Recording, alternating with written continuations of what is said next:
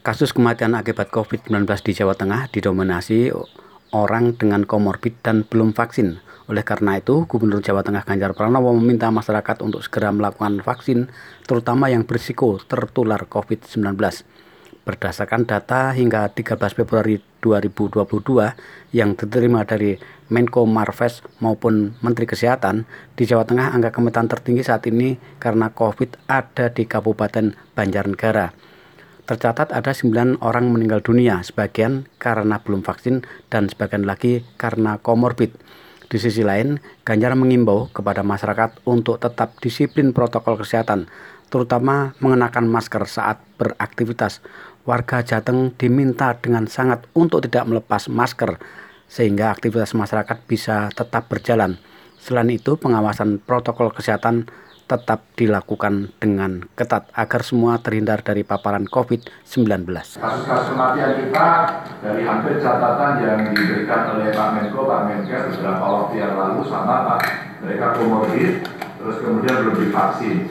Ini kasus temuan kita Banjarnegara Pak, Banjarnegara yang waktu itu cukup ramai ternyata hari ini memang menempati posisi kematian tertinggi ada 9 dan sebagian memang belum divaksin dan sebagian di antaranya komorbid. Jadi temuannya memang terkonfirmasi kondisi-kondisi yang belum memenuhi syarat. Nah yang berikutnya sekarang kita lakukan kembali sosialisasi pada masyarakat minimal terkait soal uh, masker. Ya, jadi kita dorong penggunaan masker jadi aktivitas mereka tetap boleh berjalan, prokesnya kita atur dengan apa ketat, dengan sesuai yang ditentukan dan kita meminta masyarakat untuk tidak melepas masker.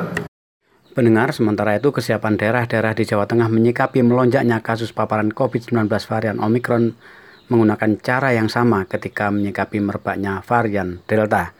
Beberapa daerah yang mengalami peningkatan kasus mulai mengaktifkan tempat isolasi terpusatnya di kota Semarang misalnya ada tiga isolasi terpusat yang dimiliki provinsi. Baru satu yang dibuka dan mulai terisi. Sementara beberapa rumah sakit yang dulu sempat kesulitan mendapatkan oksigen, kini telah siap dengan tabung-tabung oksigen untuk kebutuhan perawatan pasien COVID-19 bila ada lonjakan kasus. Dari Semarang, Jawa Tengah, Joko Hendrianto melaporkan.